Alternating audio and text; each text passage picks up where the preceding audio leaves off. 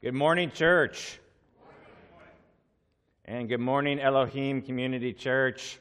Thanks for joining us this morning. We are privileged to have you be a part and worship together our great God. Amen.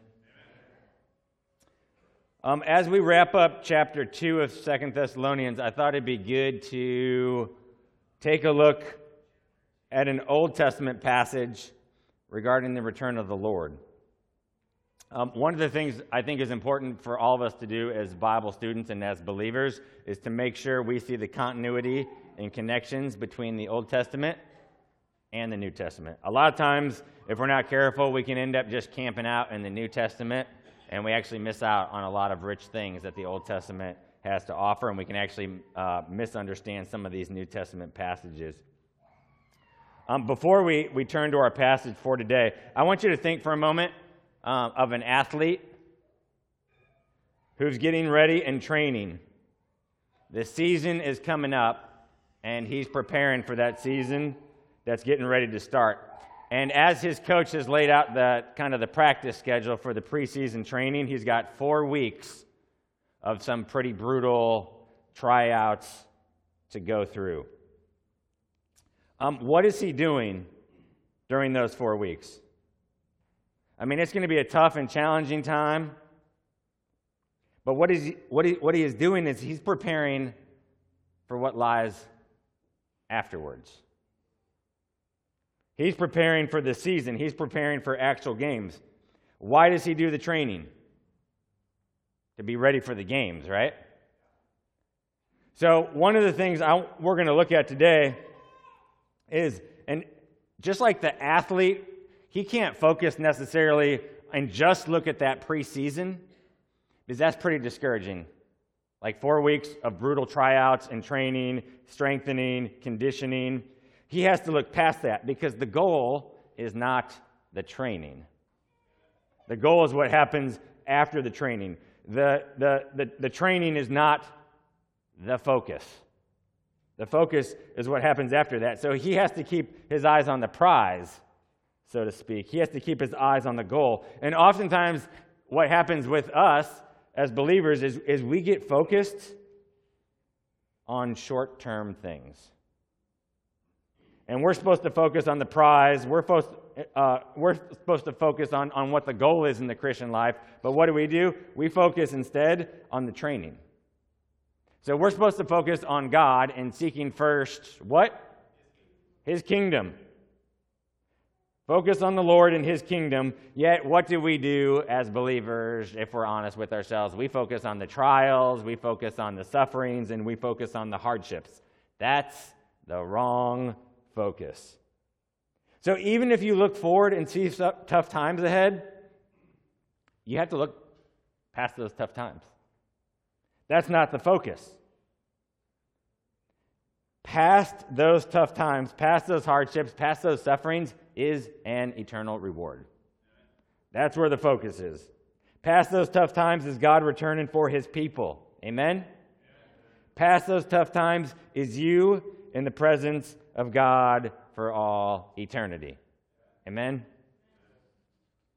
So the Old Testament has a rich theology of God returning for his people. We're just going to look at one chapter and one book today talking about it. But there's a rich theology of God returning for his people and judging the world. And here in the Psalms, you can turn there, we see an entire psalm devoted to it. Turn to Psalm 96. Psalm 96.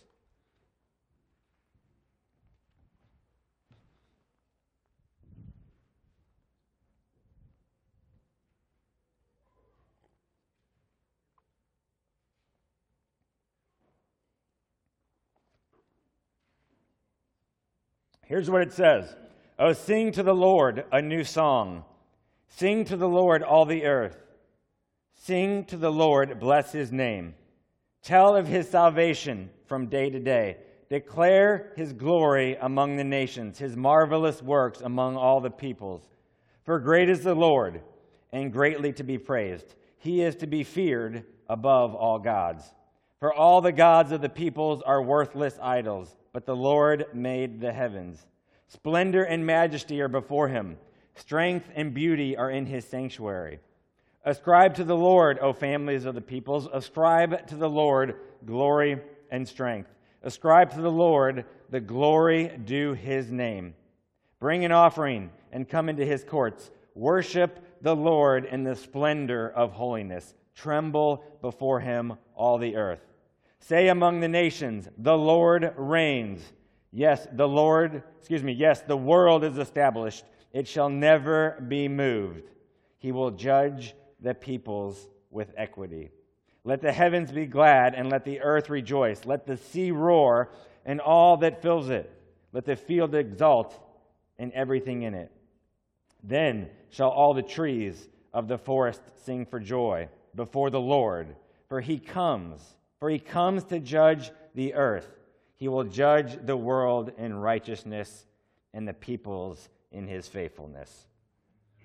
Let's pray. Father, Thank you that you are coming back to redeem a people for your own. You're sending your son Jesus to gather us together in the new heavens and the new earth. Lord, we're privileged today to be in your presence and to hear your word. We're privileged today to be able to lift up our voices to sing unto you. We're privileged today to have our brothers and sisters thousands of miles away join us in worshiping you, join us in hearing the word. We do pray for the church in Belize. We pray your blessing upon that country. We pray your hand upon Elohim Community Church, upon the believers there, upon Pastor Smith, that they would continue to seek you, God, in all things. And let that be true of us as well. We're partnering together for the gospel. We're in fellowship for the gospel. We are partakers of the same cup, partakers of the same bread and wine, partakers of the same baptism, Lord. And we thank you for the unity that we have in Christ. Lord, speak to us now through your word. Let us hear your words clearly spoken to us for your glory. Amen. I'm going to make a few observations about this text and make some applications along the way.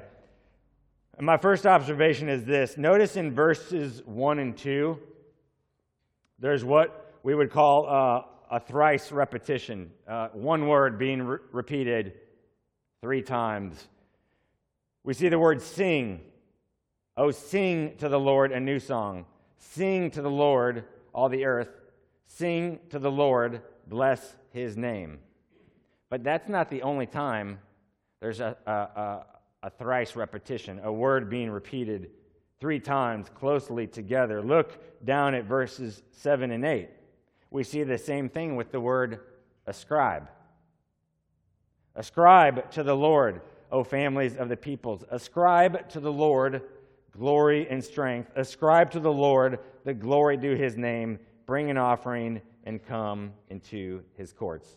And even again, in verse 11 and 12, we, we see almost like a triplet of things because it's describing the whole world in verses 11 and 12 because we get, let the heavens be glad, let the earth rejoice, and let the sea and all that fills it, fills it. Let the field exult and everything in it. So we get the heavens, the earth, and the sea, basically all of it, using three different words.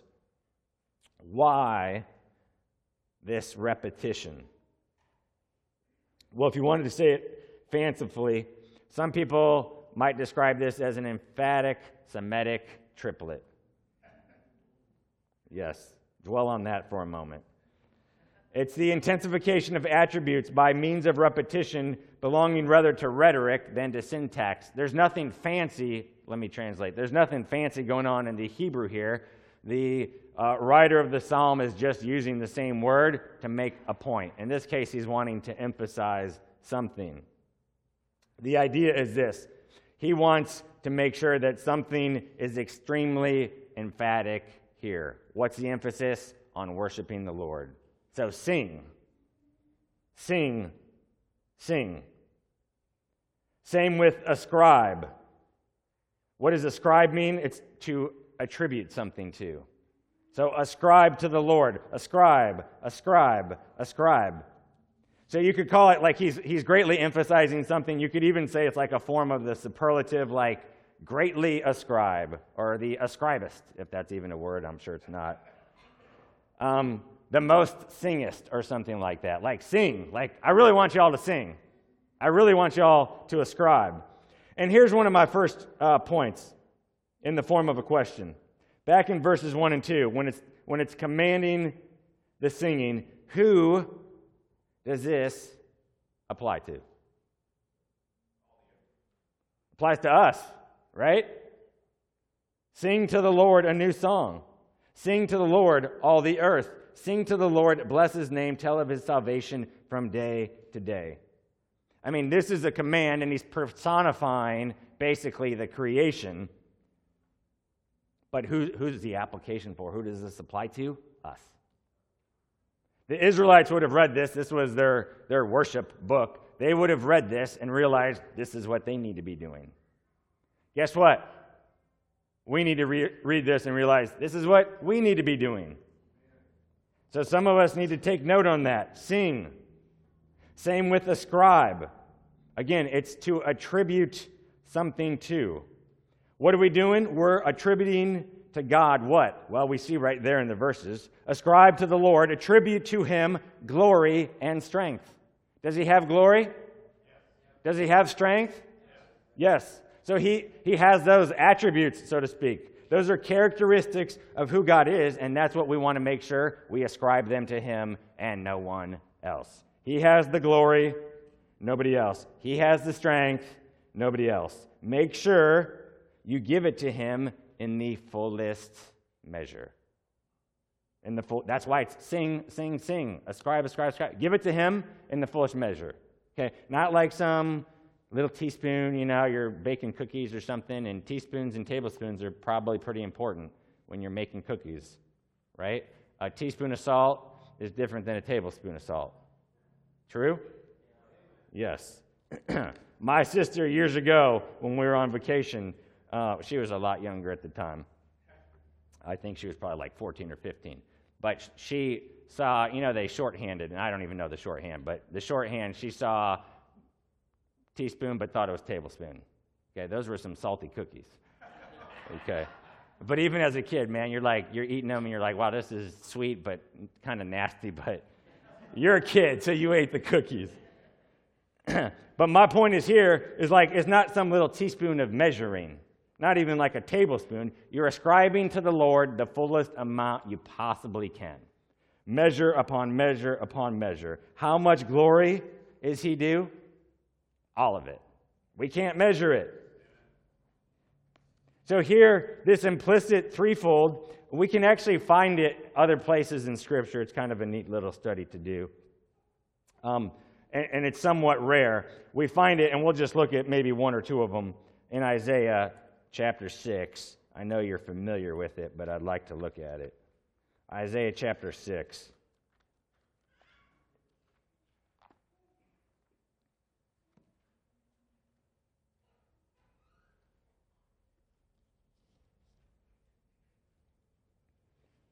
It says in Isaiah 6, verse 1 In the year that King Uzziah died, this is Isaiah writing, I saw the Lord sitting upon a throne high and lifted up and the train of his robe filled the temple.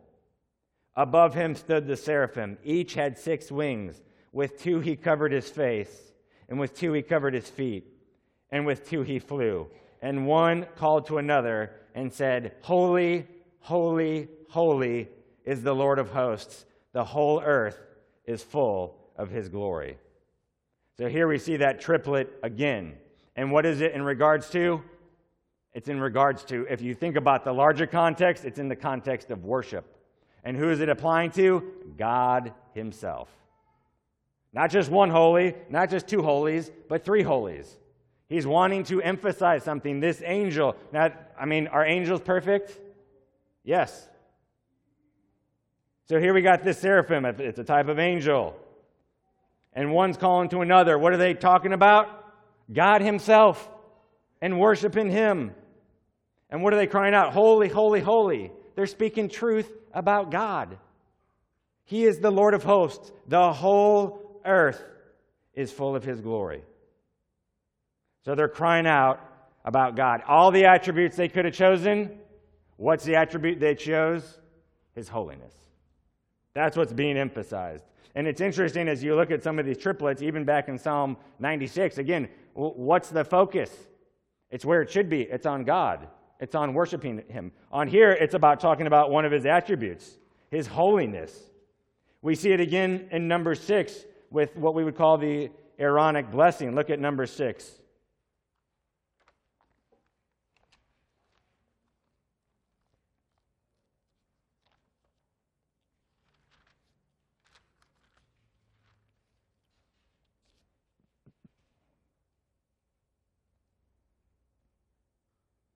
Verse 22, Numbers 6. The Lord spoke to Moses, saying, Speak to Aaron and his sons, saying, Thus you shall bless the people of Israel. You shall say to them, The Lord bless you and keep you. The Lord make his face to shine upon you and be gracious to you. The Lord lift up his countenance upon you and give you peace. This was the blessing that was given to them countless times over their history. But how does every statement begin? The Lord, the Lord, the Lord. Where's the focus? Right where it should be on God Himself. So, back in Psalm 96, think about this for a moment. Who are we told is returning? It's in verse 13. Before the Lord, for he comes. God Himself is returning to the earth. God Himself is coming back. 11 times, as we read through that Psalm 96, 11 times the word the Lord is used. That's the Hebrew word Yahweh. Anytime you see it in all caps in your Old Testament, that's that Hebrew word Yahweh. So we see Yahweh used 11 times. In the Old Testament, it tells us the Lord is coming back. What does the New Testament tell us? The Lord is coming back, right? And the New Testament tells us that that Lord is Jesus. So the Lord is coming back. What, what the Old Testament Israelites just saw glimpses of, and maybe not as clear, we see quite clearly. We are blessed with the revelation given to us in the New Testament. But we can see that they line up perfectly. So they're told that Yahweh is coming back. And friends, Yahweh is coming back. He is coming back. Think about creation for a moment, because that's what's being personified here in Psalm 96. How did it all begin? Well, it began in the beginning, right? And what are we told over and over and over in Genesis 1? Every time God creates something, three words, right? It was good. It was good. It was good. It was good. It was good. Then, verse 31, after he creates mankind, Adam and Eve, it was very good. So, listen, God creates good things because he's a good God. But what about creation right now? What happens not in Genesis 1, not in Genesis 2, but Genesis 3, right? What happens? The fall. What happens to creation? It gets distorted. It suffers the effects of sin just as well. Look at Romans 8.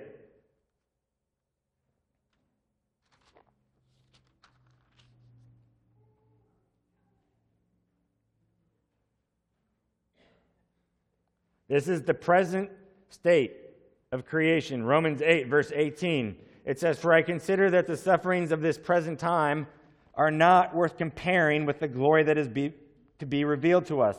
For the creation waits with eager longing for the revealing of the sons of God. So, um, what's the creation doing? It's waiting. Eh, but it's not just waiting, it's waiting with an eager longing. What? For the revealing of the sons of God. When's that going to fully happen? When Jesus comes back. It goes on. For the creation was subjected to futility. Well, when did that occur? At the fall, right? Then it tells us not willingly. It's not like the creation was like, oh, yeah, we'll, we'll be a part of that. Right? No, it, it wasn't willingly. Sin affects everything. It was true back then, it's true today. So it's subjected to futility, not willingly, but because of him who subjected it, in hope that the creation itself will be set free from its bondage to corruption and obtain the freedom of the glory of the children of God. So creation itself is going to be redeemed. It's going to be renewed. It's going to be set free from bondage to corruption. And look what it says it will obtain the freedom of the glory of the children of God. Then it goes on, for we know that the whole creation has been groaning together in the pains of childbirth until now. And not only the creation, but we ourselves, who have the first fruits of the Spirit, groan inwardly as we wait eagerly for adoption as sons, the redemption of our bodies. So the creation, I mean, it's groaning right now. What's the current state of it? Where does it currently stand? It's groaning. And it wants to break out of its bondage. It wants its former beauty and its former glory. Have you ever been in so much pain that you've just like laid in your bed and you've kind of just groaned? Like you're in like a fetal position because you're just in excruciating pain and you are groaning. That's when you're in pain, right? I mean, if you can kind of if you can kind of handle it, I was sick as a dog, felt horrible on Christmas Day. That was like the worst Christmas gift ever. Whoever gave it to me, no thanks. it was it was horrible, but I was not. Gro- I felt miserable. I felt miserable of miserable, but I was not groaning. But some of you have been in those places where you're in so much pain, like you're groaning. My son, my son Joe, he's a referee for basketball. He was refereeing uh, a girls' basketball game last night, and this girl fell and landed right on her elbow and there was like this loud pop that everyone heard. And instantly, this little girl is screaming bloody murder. Like for five minutes. They had to call the ambulance and everything. What was she wanting? Like some, I mean, her parents are out there and everything and trying to console her and calm her down. I mean, she was longing for some type of relief, right? That's creation. That is creation. And here's the thing look what happens. The groaning of creation here in Psalm 96. It's groaning, but the groaning of creation becomes the rejoicing of creation at the return of the Lord. So right now it's groaning, it's groaning, and, and it's, and it's going to be rejoicing as it sees the day of Jesus quickly arriving. Look back in Psalm 96. Look how it describes it. Verse 11 The heavens are glad Verse 11 again, the earth rejoices and the sea roars. Verse 12, the fields exult, and also the trees of the forest sing. Judgment also comes with this day. Verse 13, for the Lord, He comes, He comes to judge the earth. He will judge the world in righteousness and the peoples in His faithfulness. So it's also us like if you think back to what we just read in Romans when it talks about the groaning, that very last verse, it says, not only the creation, but we ourselves who have the first fruits of the Spirit, we groan inwardly as we wait eagerly for adoption as sons, the redemption of our bodies. And we do have that inward groan. We are longing for Christ to come back, aching maybe physically, definitely mentally, emotionally, a longing for Him to return and to redeem us. To redeem us completely, fully, to see the glorification happen with us and with our brothers and sisters. That, my friends, will be a glorious day. Look at what the people are doing on this day. What are they supposed to be doing? singing. They're supposed, to be ascribing. And we have this rich theology here. The world is established, it says, it shall never be moved. Listen, God isn't going anywhere, and neither is his kingdom. Again, it says he will judge the peoples with equity. Listen, God doesn't have two set of scales. He's got one set. He will judge it says, with equity. I like how Genesis 18 says it when Abraham appeals to God. He says, Far be it from you to do such a thing, to put the righteous to death with the wicked, so that the righteous fares the wicked. Far be that from you. Shall not the judge of all the earth do what is just? And he will. He will. Will he put the righteous to death with the wicked when he returns? No. Will he treat the righteous like he treats the wicked? No.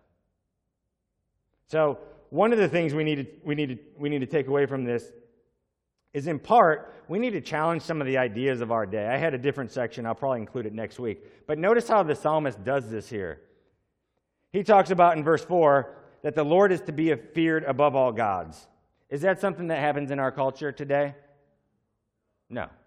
Many, many, many, many false gods put way before the Lord. We, got to challenge some of these ideas because these are the things that, that we're swimming in, in this sea of culture, and we can be easily influenced by it without even realizing it.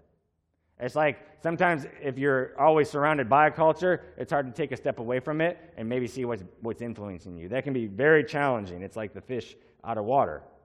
So challenge some of these ideas of the day that are completely false and strike them down. What does he say? In verse 5 For all the gods of the peoples are worthless idols. Everything that the world has to offer, all the idols that it offers up, all the gods that it puts before you, friends, they are nothing. They will do nothing for you. They will let you down every time, every single time. And there's a passage, we read it at our life group on Friday, where it talks about, you know, the idols, they have, they have a mouth, right? But they can't speak. They have ears, but they can't hear. Hands, but they can't do it. Like, so, what's the point of that? The idol is worthless, has all these features that can't even do what they're designed to do. Worthless idols. Friends, whatever idols you got in your life, whatever's holding you back from the Lord, you got to strike those down, knock them down, grind them up, toss them in the Kidron Valley. The next thing is this, and it's almost like a side note, but we need to quit thinking about how it's going to end. A lot of times people get so focused on the end times, but they get focused on the negative stuff of the end times. And that's what we've been looking at in 2 Thessalonians chapter 2 with the man of lawlessness and different things. And some people, they just camp out there on all the negatives and all the persecution that's going to come. It's kind of like you got like there's 50 chapters in a book and you stopped at the 49th chapter and you just keep reading that one over and over again. Like there's a 50th chapter and that's where Jesus comes back. And good things happen. And he redeems us and saves us. Like, so quit thinking about how it's going to end and start thinking about how it's going to begin. Don't focus on the 49th chapter, focus on the 50th chapter. Focus on the fact that the Lord is coming back. He is coming back.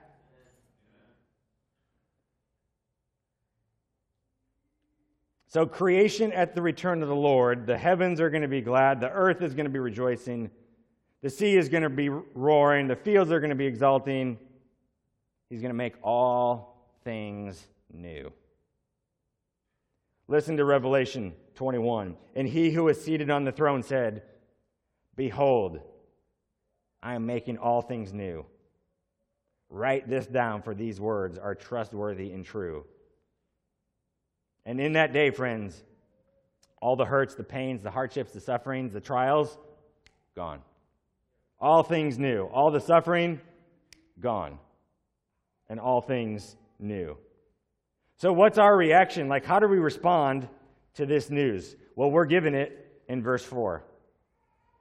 For great is the Lord and greatly to be praised. He is to be feared above all gods.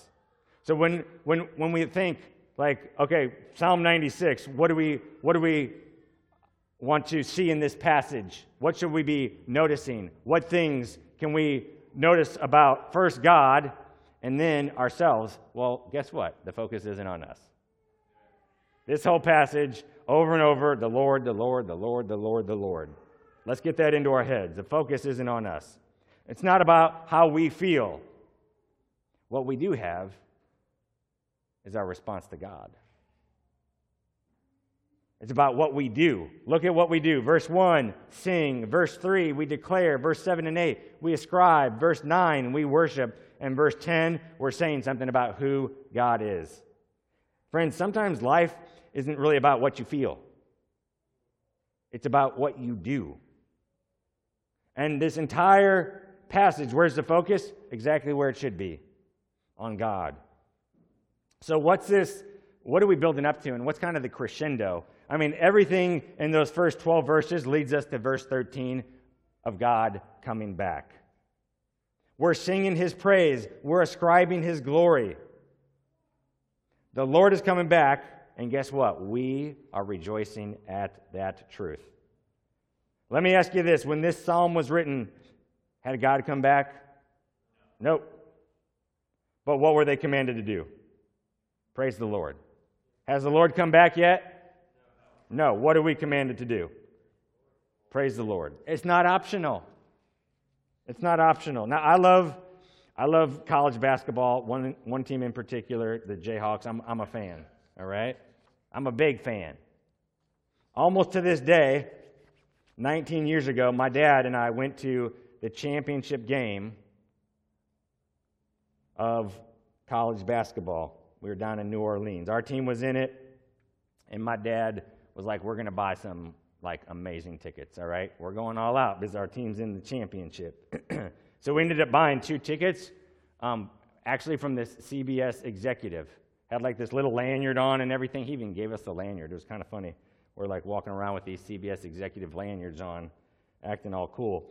We were super close to the court. It was like 13 rows back or something, almost center court. But you know, let me tell you something. Like, it was the worst. Because all the people we were seated with were like all the higher ups that were just there because they got free tickets to the game and it was like the place to be. They weren't fans. They were not fans. Like, they literally did not clap for either team a single time. Like my dad and I were like, you know, stuck out like sore thumbs we're all cheering and yelling and screaming and like rows and rows of like suits and ties, like just like uh, it was almost like you're at golf, you know. I mean, I mean seriously, it was horrible. Like I'm like, take me back to them upper seats, right? Because that's where the real fans are. Here's my question. Like, are you a fan of Jesus? And do people know it?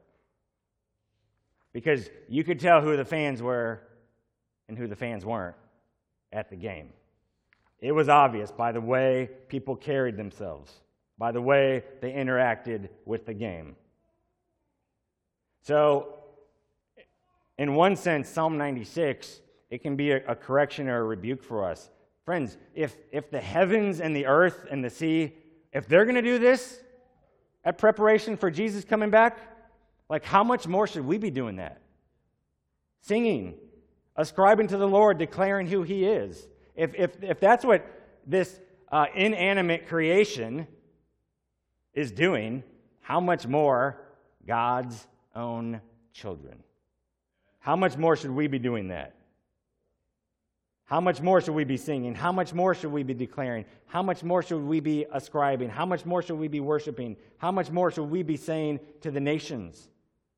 You realize that there is an intrinsic beauty to God. And because God creates good things, there's an intrinsic beauty to his creation.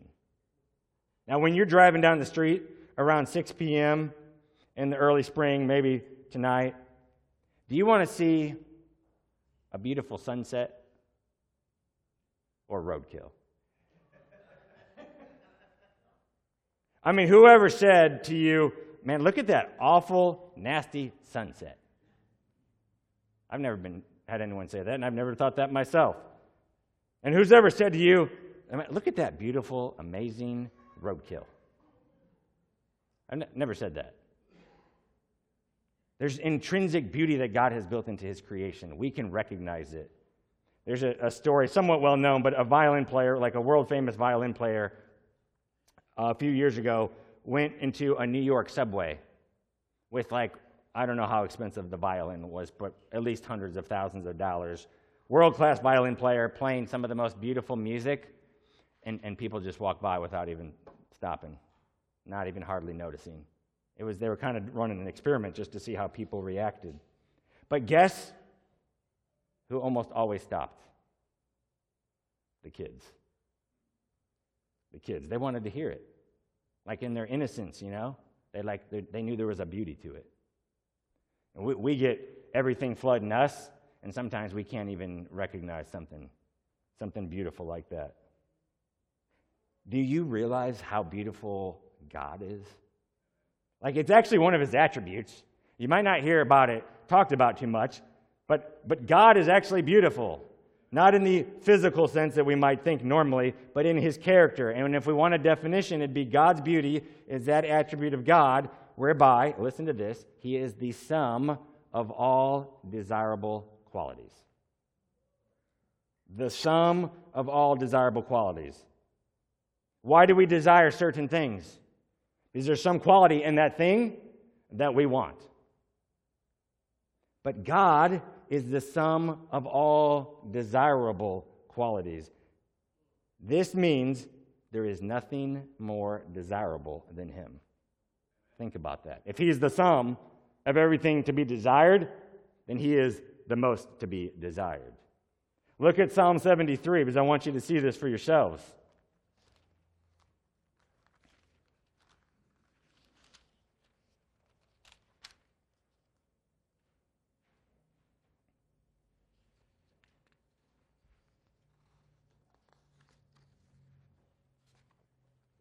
Psalm 73, verse 25. Whom have I in heaven but you? And there is nothing on earth that I desire besides you. Just let that resonate for a moment. Nothing on earth that I desire besides you. This should be our heart's cry.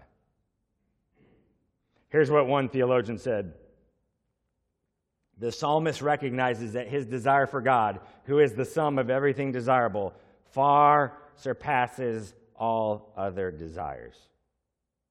This desire culminates in a longing to be near God and to enjoy his presence forevermore.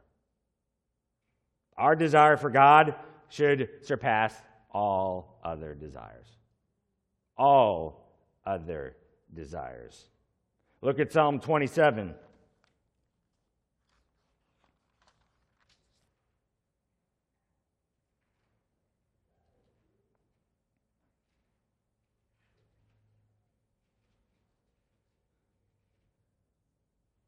This is David writing, Psalm 27, verse 4. One thing I've asked of the Lord that I will seek after.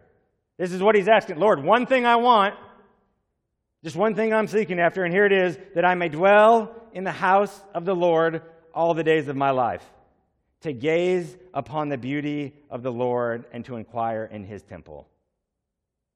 Gaze upon his beauty, inquire in his temple. Worship how great he is, gaze upon his beauty. There was nothing for him to physically gaze at, right? Just like us, we're worshiping the same God. Was the temple even built at this time? No. Gaze upon the beauty of the Lord.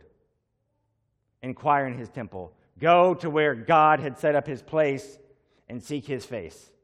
That's what he wanted. That's what he's asking the Lord. One thing, Lord, I'm asking you. How about us? One thing, Lord. Let me see your beauty. Let me be in your presence.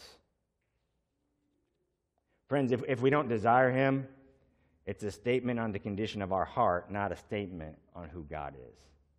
He is truly the most desirable of desirables. And this Lord, He is coming back. That is what we look forward to. Seek first His kingdom, not seek first all your troubles and your hardships and your tribulations. Seek first His kingdom.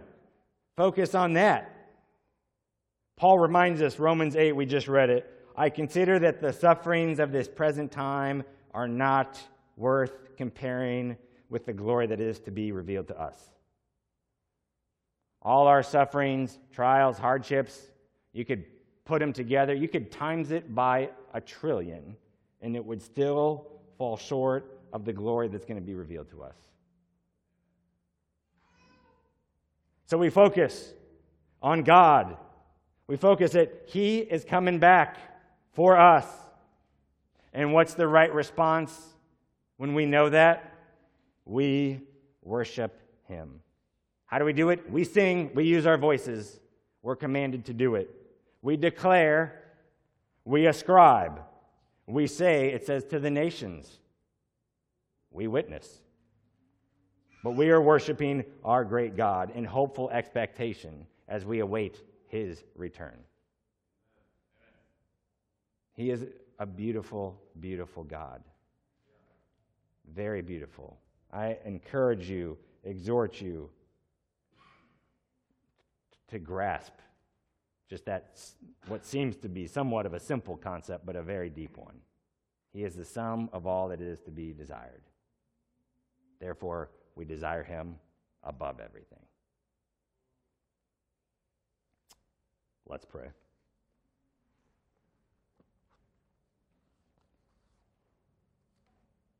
Lord,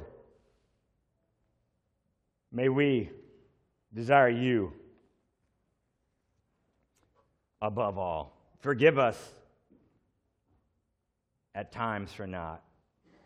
God, I, I pray you'd cleanse each one of us here, that you'd wipe away our sins. You'd forgive us for where we've fallen short just this past week, for sinful things we've done and said and thought. God, I ask for your forgiveness for all of us. Give us repentant hearts. Forgive us, Lord, for not desiring you as we ought. Forgive us for not worshiping you as we ought, for not ascribing to you the glory that is due you. But thank you, Father, that through your Son Jesus, we are cleansed. We are made new again. And you look at your children and you smile. You look at your children and you send your spirit time and time again to fill us so that we can walk in your ways. Lord, fill us now as we continue on in this service that we can worship you in spirit and truth, that we can sing, that we can ascribe, that we can declare how beautiful you are, how amazing you are, how glorious you are. Thank you for being you. You truly are the King of Kings and the Lord of Lords. Be with us as we continue on now. Amen.